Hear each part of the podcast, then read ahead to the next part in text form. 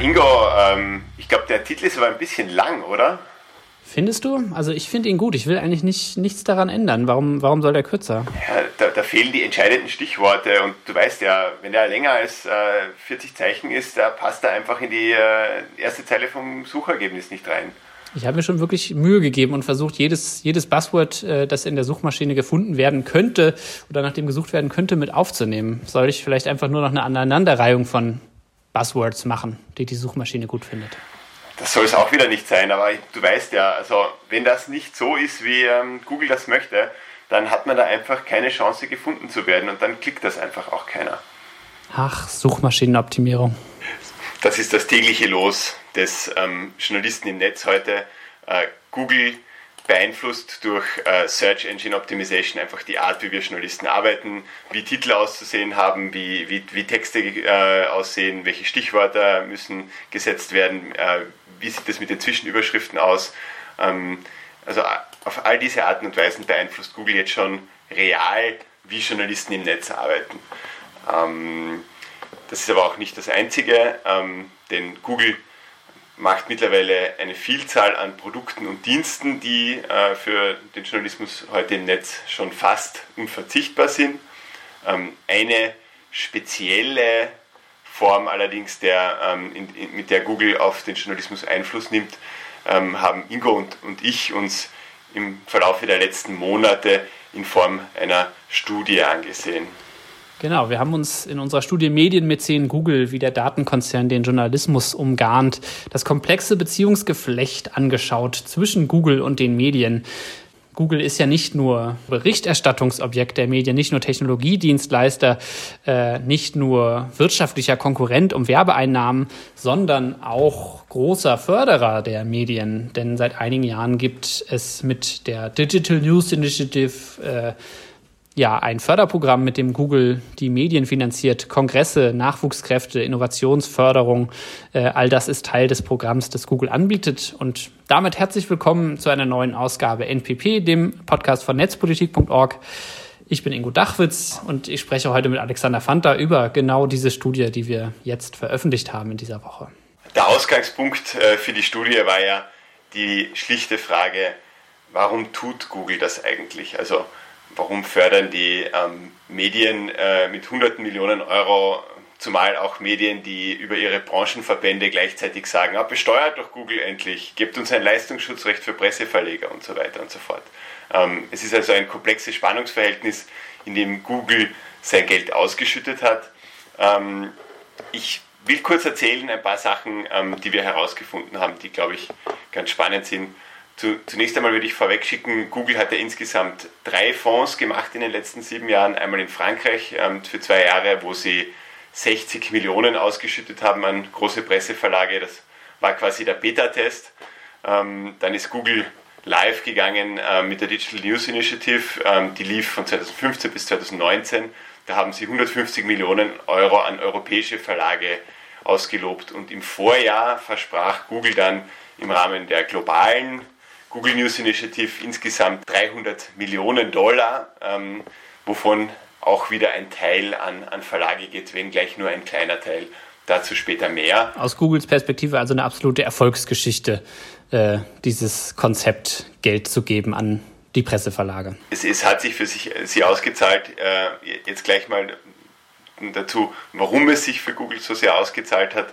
Also ähm, wir haben uns angesehen, wohin das Geld vor allem in Deutschland fließt.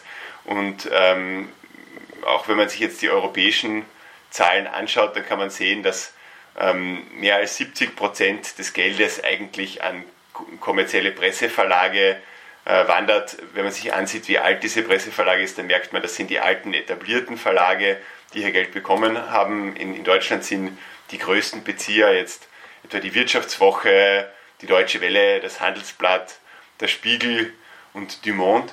Und also, was man hier schon sehen kann, Google nutzt dieses Geld nicht etwa, um äh, junge, agile Medien-Startups dabei zu unterstützen, groß zu werden, sondern im Gegenteil, der Konzern ähm, fördert quasi alte, etablierte, eingesessene Player, ähm, um sie eben politisch gewogen zu stimmen. Das, das ist die These, das ist die Schlussfolgerung, die wir ziehen. Ähm, wir haben äh, für diese Studie insgesamt 645 äh, Projekte ähm, analysiert, die Google gefördert hat in Europa. Ähm, wir hatten aber auch äh, 25 Interviews mit Medienmanagerinnen aus deutschen Verlagen und deutschen Digitaljournalistinnen ähm, und konnten so irgendwie auch qualitativ ein Bild davon gewinnen, was da los ist. Nicht zu vergessen das Interview mit den Google-Managern, die die News Initiative sozusagen verantworten, die sich das ausgedacht haben, äh, mit denen wir auch ein sehr langes Interview und Gespräch hatten, was glaube glaub auch nicht so oft ist, äh, dass die sich so ausführlich äußern dazu. Genau, und aus diesem, aus diesem Gespräch heraus ähm, konnten wir schon sehr viel, quasi eine sehr viel Einschätzung gewinnen. Was, ähm, was wir auch gemacht haben, ist, wir haben uns den Aspekt angesehen, ähm, wie Google eben zunehmend äh, durch seine Produkte und Dienste auf den Journalismus einwirkt. Also wie schon eingangs erwähnt, gibt es da Search Engine Optimization, die so ein bisschen äh, äh, Journalisten in die Richtung natscht, kürzere Titel zu schreiben mit möglichst vielen Stichworten drinnen. Ähm, wir reden aber hier auch von einer sehr wichtigen Frage, nämlich wie finanziert sich Online-Journalismus? Vielfach immer noch über Werbung. Ähm, und in diesem Ökosystem ist ja Google ein, ein marktdominanter Player. Also in, ich glaube, es waren Ingo, weißt du es noch, ich glaube es waren 15 von 22 Verlagen, die uns geantwortet haben, ähm, die gesagt haben, äh, sie, sie, nutzen das Google-Werbenetzwerk, um äh, ihre Inhalte zu monetarisieren. Es gibt aber noch einige andere Wege, wie ähm, mit Google monetarisiert werden kann, also sei es jetzt über YouTube oder über eine App, die im Google Store angeboten wird. Der Verlag spielt also eine Rolle für die Verbreitung von Nachrichten, er spielt auch eine äh, Rolle für die Monetarisierung von, von Nachrichten, also der, der, Konzern meinte ich, also Google. Ähm, Google spielt aber auch letztlich eine Rolle ähm, dabei, immer öfter eine Rolle dabei, ähm, Inhalte überhaupt zu produzieren, sei es weil ähm, Journalistinnen und Journalisten äh, Gmail verwenden oder auf Google Drive speichern oder gemeinsam über Google Docs an, an Geschichten arbeiten oder alle möglichen neuen Tools nutzen, die Google jetzt gerade aus, ausrollt. Also ähm, Google bietet jetzt ähm, Tools für investigative Journalisten an, Dokumente zu durchsuchen. Ähm, sie haben aber auch äh, ähm, äh, ein, ein, CMS, das sie, also ein, ein Content-Management-System, mit dem man quasi ähm, Lay Layouts für, für Webseiten produziert, äh, das sie für Lokalnachrichten anbieten. Also ein ganzes Ökosystem von äh, Produkten für den Journalismus. Ähm, eine unserer Thesen war, dass Google hier quasi an einem einem Betriebssystem für Journalismus arbeitet, eine, eine Art Journalism OS. Und die Frage, mit der wir rangegangen sind an die Studie, ist ja letztendlich, äh, was macht das eigentlich mit der vierten Gewalt, mit der Unabhängigkeit der vierten Gewalt? Google ist der Gegenstand zahlreicher Recherchen, also vom Datenschutz über den Machtmissbrauch, Marktmachtmissbrauch bis zur Diskriminierung am Arbeitsplatz und Verbindung zum US-Militär und Geheimdiensten ist Google immer wieder Objekt kritischer Berichterstattung, ist eines der mächtigsten Unternehmen der Welt. Äh, und was macht diese Nähe auf der technischen Ebene, aber eben auch auf der ja, finanziellen und sozialen Ebene mit der vierten Gewalt, mit dem Journalismus, mit den Medien? Das war die Fragestellung, mit der wir rangegangen sind. Ja, die gute Nachricht war ja, ähm, wir haben keine Beispiele gefunden, wo Google direkt Einfluss genommen hat auf redaktionelle Berichterstattung. Ähm, allerdings haben uns dann doch ähm, einige der Journalistinnen und Journalisten, mit denen wir gesprochen haben, erzählt, sie befürchten zumindest längerfristig äh, eine Form von Selbstzensur, dadurch, dass Google eben immer mehr ähm, Projekte finanziert in Medien und auch quasi immer wichtiger für die Produktlandschaft, äh, äh, für die quasi, also für, quasi für die technologische und geschäftliche Seite von Unternehmen ist. Genau, gerade in dem Ausmaß äh, oder in dem Zuge, in dem Google sich immer weiter etabliert, wir haben es ja eben gerade schon gesagt, seit sieben Jahren gibt es diese, diese, diese milden Gaben von Google für die Medien. Äh, in dem Maße, in dem Google stärker äh, oder das, das, sich normalisiert und zu einem Standardinstrument etabliert, ähm, ist sozusagen steigt die Gefahr, dass JournalistInnen an der Stelle sagen, oh, äh, okay, da muss ich jetzt aber erst nur überlegen, ob ich diesen Artikel schreibe, ähm, denn ich habe ja einen Kollegen, der ist angestellt worden mit dem Geld von Google äh, oder ähm, wir, wir, wir haben ja gerade ein Projekt in der Pipeline, ähm, das wir gerne fördern lassen wollen von Google. Äh, man muss vielleicht dazu auch nochmal sagen, dass äh, sich die äh, Spendabilität von Google ja nicht nur auf diese Projekte beschränkt, sondern ein wichtiger Aspekt, den wir auch in dieser Studie beleuchtet haben, äh, sind die Konferenzen und Fellowships. Ne? Alex, willst du da nochmal was zu sagen? Genau, also ähm, Google ist ja sehr gut darin, quasi eine angenehme, nette Gesprächsatmosphäre zu schaffen für Journalistinnen, für Medienmanagerinnen auf einer Vielzahl an europäischen ähm, Kongressen. Also Ingo und ich waren ja auch letztes Jahr beim Internationalen Journalismusfestival in Perugia, ein sehr hübsches Festival, eine sehr nette italienische Stadt. Ähm, hier ist Google einer der Hauptsponsoren, aber es gibt auch äh, diverse andere große Konferenzen, ähm, auch sehr respektierte, quasi wie zum Beispiel ähm, das Global Investigative Journalists äh, Network äh, nimmt ein wenig Geld von Google. Google macht aber auch eigene Journalismuskonferenzen wie Newsgeist, sehr exklusiv. Da kommen 200 wichtige Medienmacherinnen und besprechen irgendwie bei netten Runden mit Whisky die Lage der Medien. Ähm, ich, find, ich finde, man muss es einmal ganz explizit sagen, man kann eigentlich als Journalistin, der die über Digitalthemen schreibt, kaum vorbei an Veranstaltungen. Entweder man macht es nicht, man geht einfach gar nicht auf solche Veranstaltungen, auf so Branchenevents, Preisverleihung, Datenjournalismuspreise und so weiter, oder man geht auf Veranstaltungen, in denen, äh, bei denen Google äh, sozusagen irgendwie auf dem einerseits äh, auf der äh, sozusagen Finanziersliste steht, aber teilweise dann dadurch eben auch im Programm. Ne? Bisweilen kaufen die sich, geht, geht damit ja auch her, dass sie Platz im Programm bekommen, eine eigene Bühne beispielsweise. Aber wie es einer unserer Gesprächspartner, Gesprächspartnerinnen so schön formuliert hat, ähm, Google sitzt halt dann bei Branchendiskussionen immer mit am Tisch, auch bei solchen Diskussionen, die eigentlich innerhalb der Branche stattfinden. Und das wiederum bedeutet letztlich, es, ist, es wird immer schwerer für die deutsche äh, Presselandschaft, Diskussionen über sich selbst zu führen, ohne diese Diskussion auch zugleich mit dem Konzern Google zu führen. Das ist schon etwas äh, schizophren. Ja, ich fand das ganz spannend. Einer unserer Gesprächspartner hat, das, äh, hat, hat Parallelen gezogen zwischen Googles Großzügigkeit an der Stelle und dem Plattformkapitalismus. Äh, das war einer der die JournalistInnen, mit denen wir gesprochen hatten. Ähm, der eben sagte, äh, Google macht es ja immer. Google wird zur Plattform und so macht es Google an der Stelle auch. Google wird durch die Förderung für, für Projekt, äh, für, für Innovationsprojekte zu einer, letztendlich zu einer Plattform für den Innovationsdiskurs in der Branche und auch für die Finanzierung von Innovationen bei Medien und aber eben auch so bei Konferenzen. Äh, sozusagen Google wird dann die Plattform für den Community-Austausch, für das Community-Building, für den Branchendiskurs in der journalistischen Branche.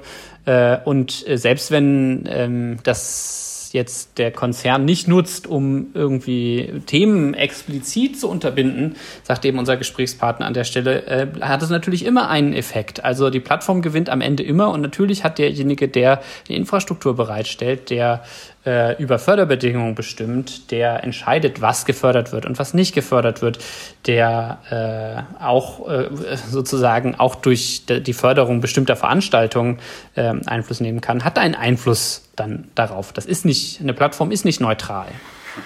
Und der, was an der Stelle natürlich auch dazu gesagt werden muss, ist, also Google fördert ja nicht nur diese ganzen Kongresse und äh, Projekte, sondern die fördern ja auch sehr viel, machen auch sehr viel Nachwuchsförderung.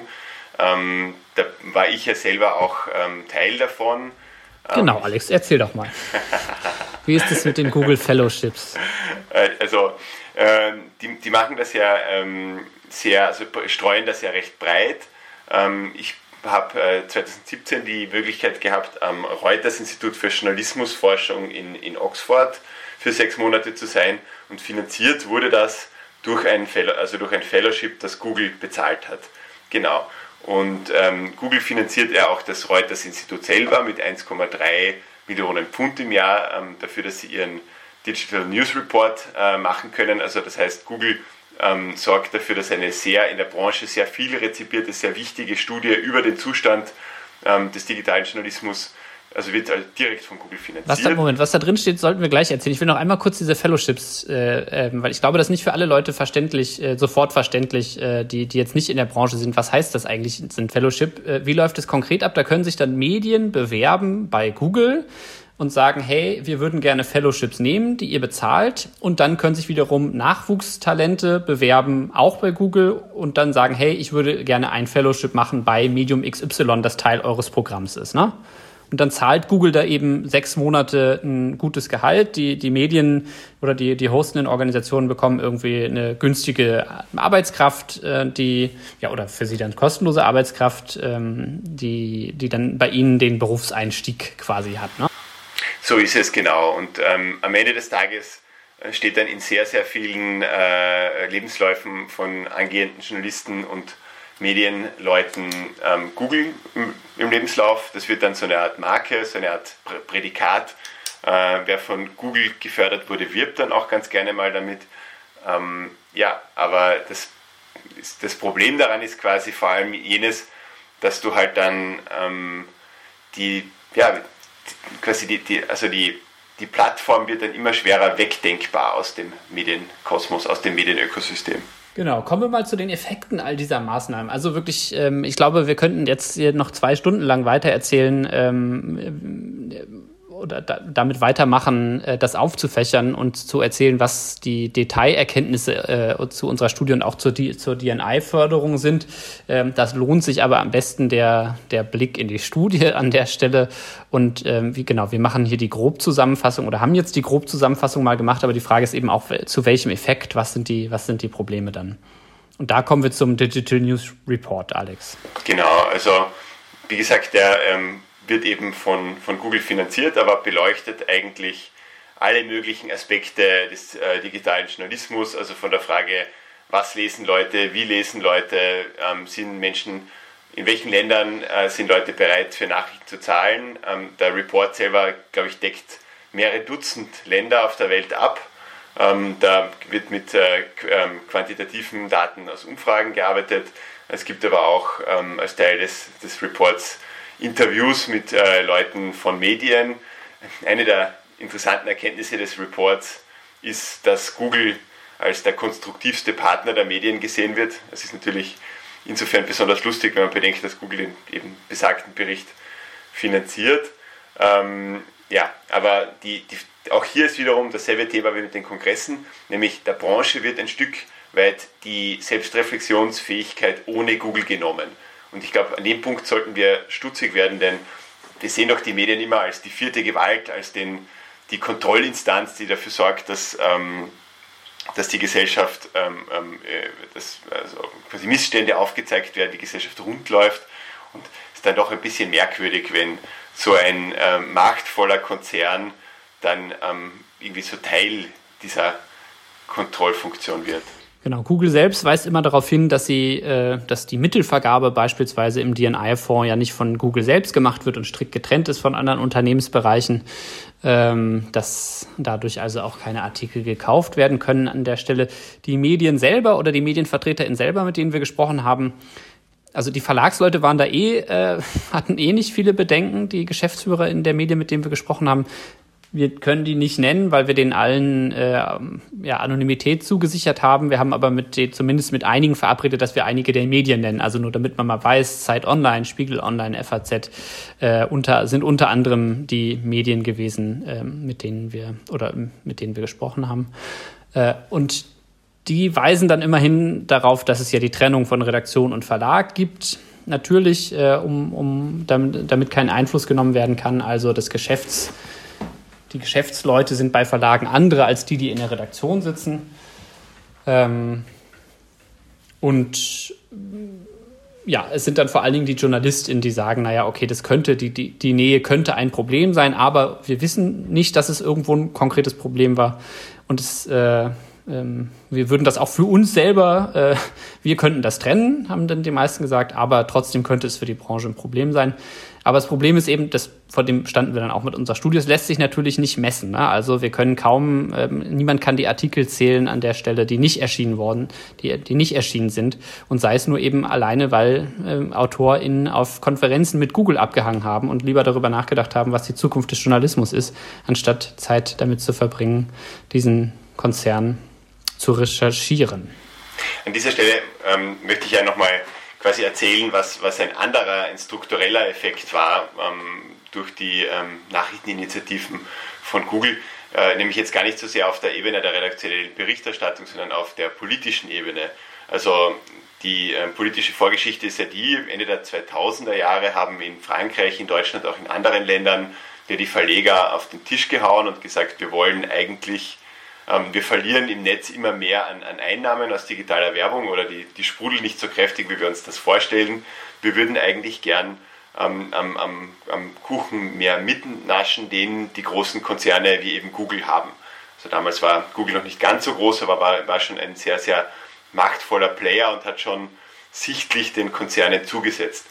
Ähm, es gab dann tatsächlich am Anfang der 2000er Jahre, ähm, also Anfang der 2010er Jahre, stärkere Bestrebungen, das auch wirklich zu machen. In Deutschland ähm, wurde dann letztlich ein Leistungsschutzrecht für Presseverleger ähm, eingeführt, wo eben äh, Google Lizenzgebühren zahlen sollte, selbst für kurze Textschnipsel aus Inhalten der Verlage. In Frankreich ähm, gab es äh, ganz konkrete Überlegungen der Regierung, eine Steuer auf digitale Werbung ein, äh, einzuführen, die dann eben den Verlagen zugutekommen sollte.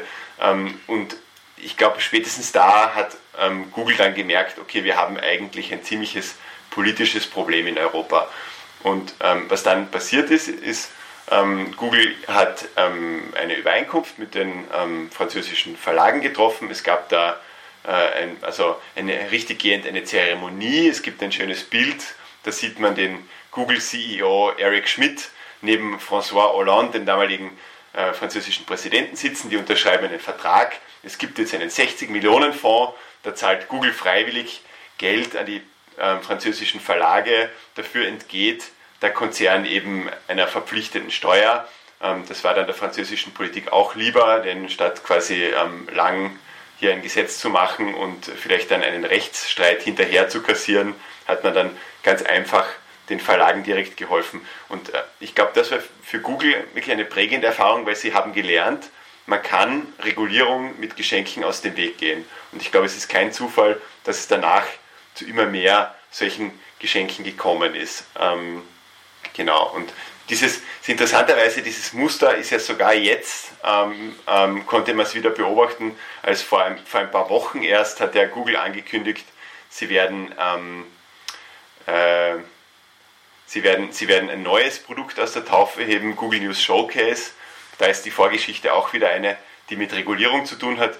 Was Google ja dann nicht verhindern konnte, ist, dass im Zuge der EU-Urheberrechtsreform, die im Vorjahr beschlossen wurde, ähm, äh, ein europaweites Leistungsschutzrecht eingeführt wurde. Jetzt ist es aber so, dass jeder einzelne EU-Mitgliedstaat diese Richtlinie noch in nationales Recht umsetzen muss. Und die Frage ist, ähm, wie genau sieht das aus und wird jetzt tatsächlich Google gezwungen, in jedem einzelnen EU-Land Lizenzgebühren an die Verlage für eben kurze Textschnipsel zu zahlen? Und ähm, um diesem Problem zu entgehen, hat Google ähm, jetzt eben Google News Showcase geschaffen und im Rahmen dessen haben sie versprochen, äh, einen eine Milliarde Fonds, äh, eine Milliarde Dollar Fonds weltweit aufzusetzen, um eben Ver, ähm, Verlagen, Verlegern ähm, freiwillig äh, ein, ein, bisschen Lizenzgebühren zu zahlen. Also auch hier wieder dasselbe Muster, statt ähm, irgendwie eine, eine Verpflichtung einzugehen, möchte Google lieber auf freiwilliger Basis ein paar Brosamen, wenn man so will, ein paar Almosen verteilen an die Verlage. Ähm, diesmal äh, allerdings quasi mit, mit der vorgeblichen Gegenleistung, dass äh, Verlagsinhalte dann exklusiv oder in diesem Google Showcase angezeigt werden sollen. Also ich finde schon, es ist ein Unterschied. Ich finde schon, es ist äh, gewissermaßen ein neues Kapitel, das Google hier aufschlägt, weil es wirklich Leistung gegen Leistung ist an der Stelle. Es ist nicht, wir schenken euch einfach irgendwelches Geld, sondern es gibt zumindest Verträge. Es gibt eine klare Leistung, die Google bringt. Google äh, präsentiert die Inhalte in der, in der, Google News App dann eben in, in besonders schöner Art und Weise. Die Verlage äh, haben für sich den Vorteil davon, dass sie irgendwie selber die redaktionelle Hoheit darüber haben. Google Google wiederum hat, hat äh, sozusagen die Daten und die Werbung, die dann in dem Kontext geschaltet werden.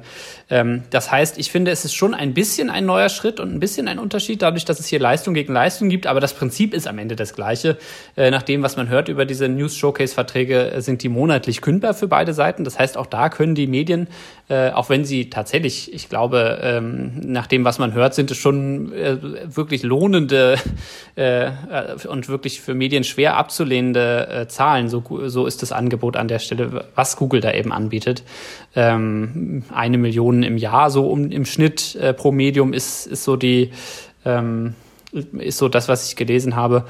Ähm, bisweilen auch noch mehr, glaube ich. Äh, aber es ist halt monatlich kündbar. Auch da ist es dann wieder total schwer für Medien äh, mit zu planen an der Stelle, weil, oh, was ist, wenn wir wenn irgendwas passiert, wenn wir Google verärgern an der Stelle, dann kann es monatlich gekündigt, gekündigt werden, äh, das Geld, das an der Stelle äh, fließt.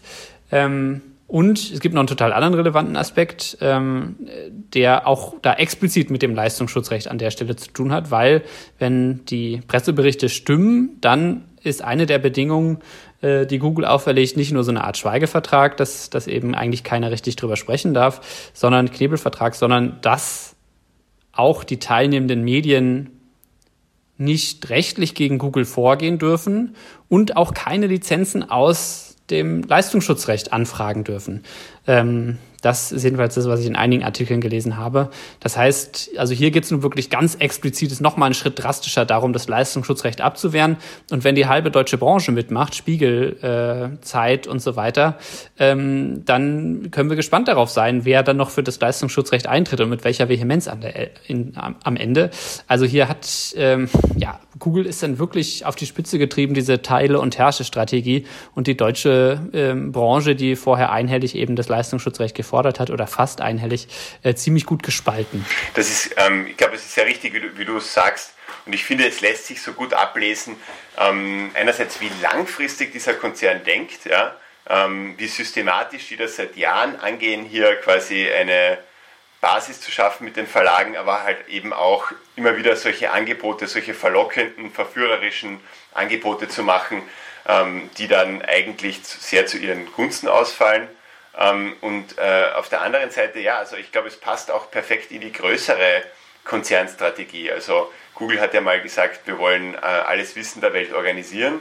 Ähm, Google sagt, ähm, wir wollen ein, ein, ein, quasi ein Netzbiotop, ein Ökosystem bauen, ähm, das mehr oder weniger quasi das ganze Internet umfasst und in dem, und das ist ein bisschen der zweite Teil, den Sie da nicht so explizit dazu sagen, in dem wir dominieren, in dem wir eigentlich Infrastruktur schaffen. Man, man findet Inhalte über uns. Wir haben das Betriebssystem gemacht, das auf den allermeisten ähm, Handys dieser Welt läuft. Ähm, genau. Und in dieser Konzernstrategie, da passt eigentlich quasi dieses, dieser Ansatz, ähm, den Journalismus irgendwie für sich zu vereinnahmen und ins eigene System hineinzupassen, passt da ganz gut rein. Oder was meinst du, Ingo? Ja, genau. Da machen sich ja auch die Verlagsmanager, mit denen wir gesprochen haben, und auch die Journalistinnen ja eigentlich wenig Illusionen. Ne? Also, dass es darum geht, von, von Googles Seiten äh, an der Stelle mm, ja, Beziehungspflege zu betreiben, dass es darum geht, PR zu betreiben. Das haben schon recht viele gesagt. Es gibt dann immer noch sehr unterschiedliche oder bisweilen so ein paar abweichende. Manche sagen, okay, Google macht die News Initiative, um irgendwie Marktpotenzial zu sondieren und dann irgendwann irgendwelche Übernahmen zu machen. Ähm, oder Google will wissen, woran die journalistische Branche gerade arbeitet und Innovationen abgreifen an der Stelle. Äh, aber ähm, das, worauf sich wirklich fast alle einigen, ist, dass es eben um Beziehungspflege, politische Landschaftspflege, so hast du es genannt, Alex, äh, an, der, an der Stelle geht. Ähm, an dieser Stelle wollte ich jetzt noch mal ganz kurz ähm, zurückgehen. Ähm, wir wollten ja auch ein bisschen darüber reden, wie unsere Recherche entstanden ist. Ähm, ich meine, immerhin, Ingo, arbeiten wir jetzt schon seit zwei Jahren gemeinsam intensiv an diesem Thema. Ähm, genau. Ähm, kannst du dich noch erinnern, wo ich das erste Mal dich mit dem Thema genervt habe, wo wir das erste Mal drüber geredet haben? Nee, ich kann ich mich tatsächlich nicht. Aber ich habe mich immer, äh, ich, ich frage mich immer noch, ob, äh, ob du, äh, ob du beim Bewerbungsgespräch damals erwähnt hattest, äh, dass du, dass du, dass du Google Fellow warst. Ich glaube, du hattest es äh, gesagt und transparent gemacht, ne? Ich glaube, ich, glaub, ich habe es äh, fett in meinen Lebenslauf hineingeschrieben, weil äh, da war ich auch noch äh, mächtig stolz darauf. Ähm, und, ähm, aber ich, ich glaube, das, das war ja der Ausgangspunkt äh, tatsächlich, diese eigene Erfahrung von dir Ne? Ich weiß nicht mehr, vielleicht kannst du dich noch genau an die Situation daran erinnern. Ich weiß nur noch, dass du irgendwann mal auf mich zukamst. Äh, du kommst öfter mal mit Ideen äh, auf mich zu äh, für Themen, an denen wir arbeiten können. Äh, diese hat dann verfangen an der Stelle. Ja, genau. Also ich quatsche immer meinen Kollegen die Hucke voll mit irgendwelchen Ideen. Ich glaube, das war auch in dem Fall so. Also ich habe immer wieder so ein bisschen, habe ich herumgegrübelt, ah, das ist doch interessant, dass die so viel Geld ausgeben für Journalismus. Warum machen die das eigentlich? Ich wollte einfach diese Frage irgendwie für mich selber klären ähm, und habe es versucht irgendwie zu, zu rationalisieren. Und ich glaube, irgendwann einmal habe ich dich mal so überfallen, Ingo, und habe dir das lang und breit erklärt. Ähm, und ähm, habe auch gemeint, naja, schau, die haben doch diese ganzen Projekte veröffentlicht, aber eigentlich findet man da nicht viel raus über die, ähm, die Projekte. Und äh, irgendwann kam es dann dass wir angefangen haben, diese Projekte systematisch durchzusehen gemeinsam und ähm, haben dann nach und nach eigentlich dieses äh, Projekt entwickelt. Ja. Und ich, ich glaube, am Anfang haben wir, wir haben ja beide schon immer wieder zu diesem Thema geschrieben, wir waren, haben, haben quasi viel nachgedacht über, was machen diese großen digitalen Konzerne, wie beeinflussen die mit äh, mit digitaler Werbung ähm, quasi die Politik und die Gesellschaft, äh, wie funktioniert das Ganze mit dem Datenschutz und so weiter. Aber ich glaube, das war das erste Mal, dass wir spezifisch angefangen haben, darüber nachzudenken, ähm, was bedeutet der Eingriff dieser Konzerne eigentlich für den Journalismus? Oder was würdest du sagen? Ja, genau. Also die Frage der Öffentlichkeit oder der, ja, des digitalen Strukturwandels der Öffentlichkeit, ich bin ja Kommunikationswissenschaftler, beschäftigt mich ja eben schon die ganze Zeit und an der Stelle kommen dann eben, sind dann eben zwei Dinge äh, zusammengekommen. Also einerseits Öffentlichkeit und Journalismus, wie verändern sie sich und aber eben die Frage, welchen Einfluss haben eigentlich diese neuen Konzerne, Datenkonzerne äh, und von daher war ich, äh, glaube ich, ziemlich schnell dabei zu sagen, okay, das ist interessant ähm, dort, wo Geld fließt äh, und wo es keine echte Öffentlichkeit darüber gibt. Also wie gesagt, das äh, Google informiert zwar darüber, in welcher Förderkategorie ein Projekt gefördert wurde. Das heißt, man kann nachlesen, welche Medien Geld genommen haben von Google. Man kann auch nachlesen, in, in welcher Größenordnung sich das abgespielt hat. Aber es ist eben dadurch, dass es nur so Größenordnungen sind und keine konkreten, konkreten Beträge, äh, total schwer nachzuvollziehen und einzuschätzen. Und es gibt eigentlich, das war eigentlich für mich das, das am Anfang so faszinierende daran, dass es äh, keine, dass es so wenig Debatte darüber gibt, dass es so wenig Öffentlichkeit darüber gibt. Also am Anfang gab es ein klein bisschen Debatte, als Google damit angefangen hat. Ähm, da gab es auch einen sehr guten Artikel bei Netzpolitik.org damals von Lorenz Marzart, der das ähm, aufgearbeitet hat, irgendwie schon viele von den, von den ähm, späteren Diskussionspunkten eigentlich vorweggenommen hat. Aber das ist ja. dann schnell wieder veräppt. Also es veräppt und irgendwann gab es dann nur noch so die Meldung, wenn Google wieder eine neue Förderrunde äh, ver verkündet hat, dann waren nur noch so Meldungen, wer hat's geschafft, wer hat da irgendwie den tollen Preis von Google bekommen und äh, hat die Auszeichnung von Google bekommen, dass sie da irgendwie Geld bekommen. Äh, und ähm, ja, das, das hat dann erst recht stutzig gemacht und das hat dann ja die Leidenschaft geweckt an der Stelle. Genau, vor zwei Jahren oder gut zwei Jahren eigentlich, wir haben es im Sommer 2018 angefangen ne, und haben dann, oder im Frühjahr 2018, mehr als zwei Jahre, weil zweieinhalb Jahre, glaube ich, die wir dran sind und haben dann im Herbst 2018 oder Spätsommer eine erste Runde Veröffentlichung dazu gemacht auf netzpolitik.org. Im Wesentlichen eine Reihe von Artikeln, die wir rausgebracht haben, auch einen englischsprachigen Artikel. Ähm, und dann ähm, passierte erstmal nicht so viel, ne? Also es war eine irgendwie lustige, fast ein bisschen frustrierende Erfahrung. Ich meine, wir haben Monate reingesteckt, wir haben einen Datensatz äh, gemacht und dann auch ähm, öffentlich gemacht, online gestellt, der das erste Mal wirklich bei sehr vielen Projekten nachvollziehen lässt, wie viel, wie viel hat der Wer bekommen. Als wir das veröffentlicht haben, haben wir auch zusammengearbeitet mit äh, jemandem.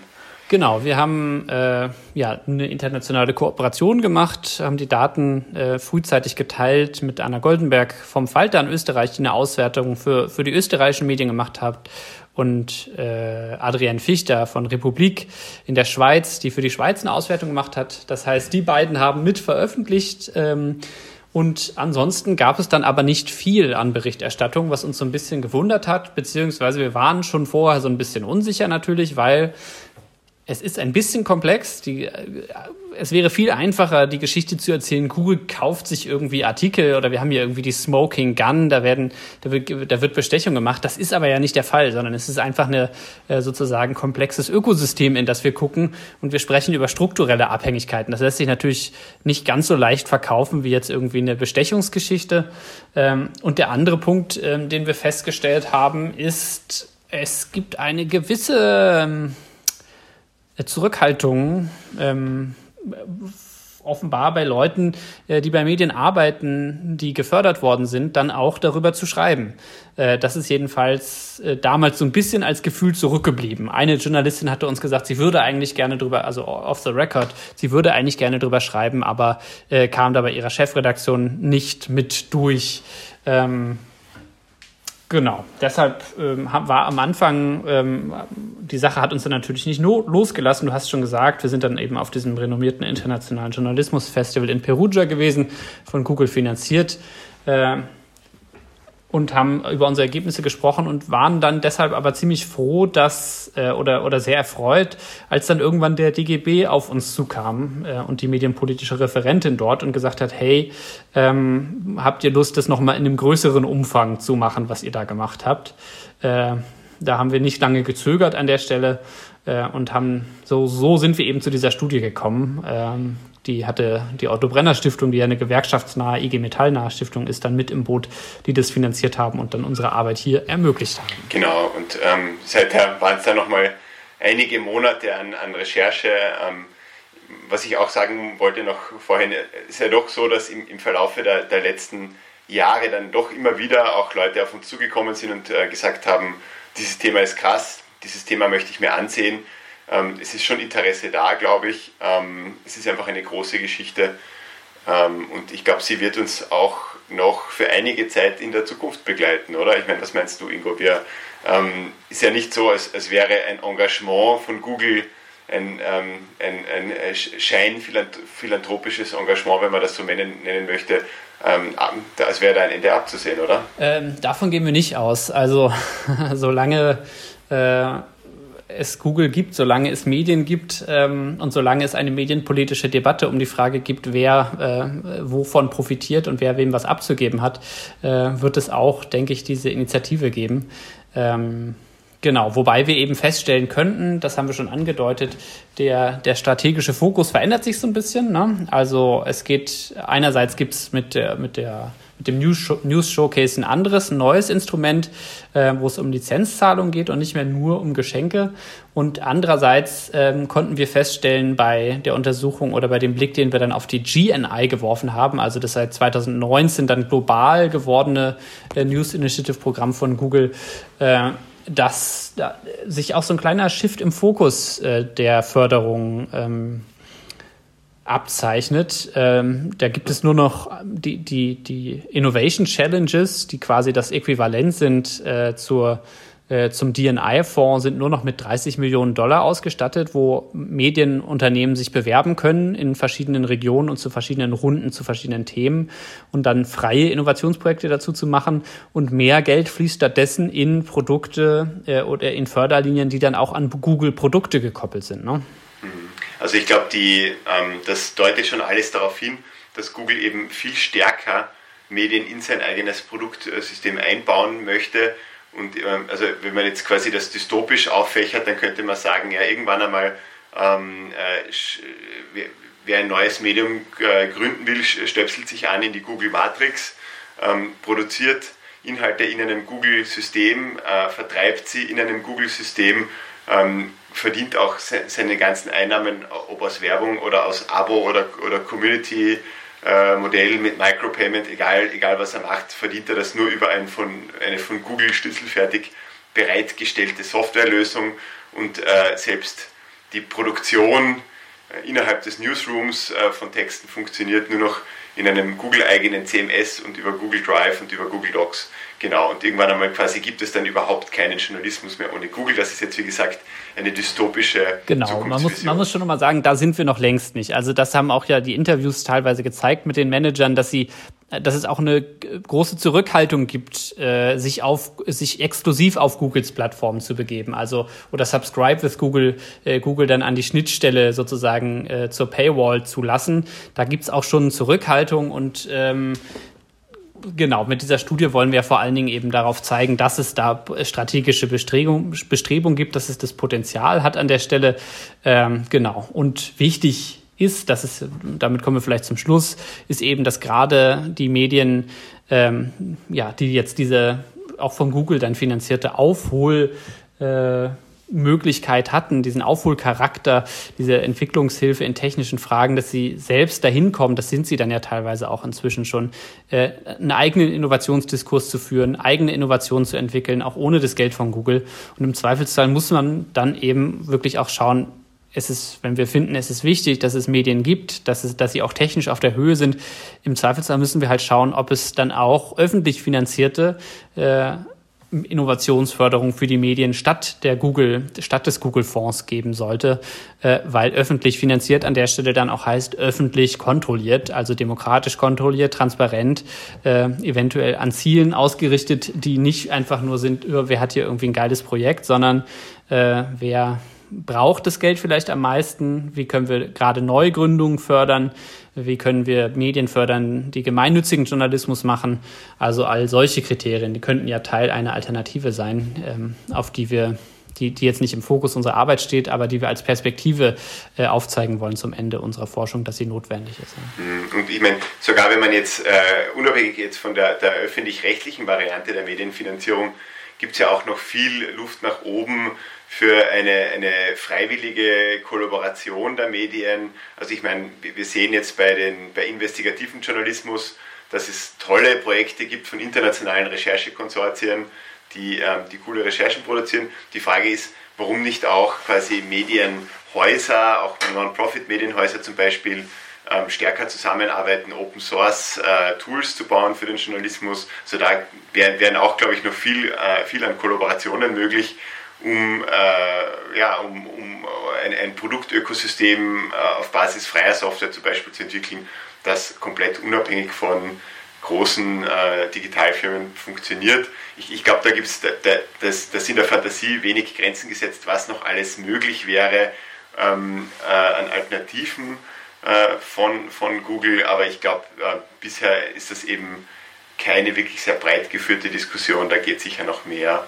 Ähm, den anderen Punkt, den ich noch ansprechen wollte, den wir eigentlich noch ansprechen wollten, Ingo, ist ja, ähm, also wir haben jetzt ein bisschen Grundlagenarbeit, würde ich fast sagen, geleistet mit dieser Studie, aber es gibt eigentlich bei dem Thema äh, noch, vieles, äh, noch viele Forschungslücken, noch viele interessante Sachen, die sich jemand ansehen könnte. Also wenn es äh, jungen WissenschaftlerInnen gibt, die heute zuhören, ähm, hätten wir ein paar Ideen für euch. Ähm, Ingo, was, was waren so die Sachen, die du dir noch gewünscht hättest? Also natürlich gibt es einerseits die inhaltliche Dimension, also wirklich zu gucken, ähm, wie hat sich die Berichterstattung über Google im Laufe der Jahre verändert ähm, und aber auch, ein, auch eine Wiederholung dieser Studie in ein paar Jahren würde sich lohnen, unserer Studie, denke ich, oder in, in, in der näheren Zukunft, weil wir die These haben, dass je mehr sich die Google-Förderung normalisiert, desto stärker wird eben dieser Effekt, dass Leute Angst haben, äh, den Fördergeber zu verschrecken und sich dann an der Stelle selber zu äh, zensieren. Und ja, das schon angedeutete Thema der Forschungsförderung ist auch eines, das uns äh, an das wir immer wieder gestoßen sind, wo wir auch am Anfang überlegt haben, sollen wir es direkt als Thema mit reinnehmen. Ähm, aber äh, aus Kapazitätsgründen dann nicht gemacht haben. Also dort, wo fließt Googles Geld in Forschung? Da ist ja nicht nur das Oxford-Institut, sondern da gibt es verschiedene Forschungseinrichtungen, die von Google Geld bekommen. Auch das muss transparent eigentlich sein. In der Tat, genau. Und ähm, ich glaube auch, das, was wir jetzt gemacht haben, das, hat, das war ja dann doch, hatte einen Schwerpunkt auf Deutschland. Also ich glaube, es wäre noch wertvoll, ähm, die Perspektive von anderen Ländern auch anzusehen, ähm, weil es ja dann doch auch äh, Unterschiede zwischen den Ländern ähm, in, den, in den Medienökosystemen gibt. Ähm, ich glaube, die, die eine interessante Frage, die für die Zukunft zu stellen sein wird, ist, ähm, was bedeutet generell jetzt die Dominanz von Technologiekonzernen wie eben Google in verschiedenen äh, technologischen Fragen, äh, was bedeutet das für den Medienpluralismus? Da gibt es ja viel quasi Medienpluralismusforschung, die klassischerweise sich anguckt, da kauft jetzt ähm, der Axel Springer Verlag neue Regionalmedien oder verkauft er die gerade wieder. Also quasi, wo die Frage ist, wie viele Akteure gibt es am Medienmarkt und wie viel ähm, situative Macht haben die dann daraus?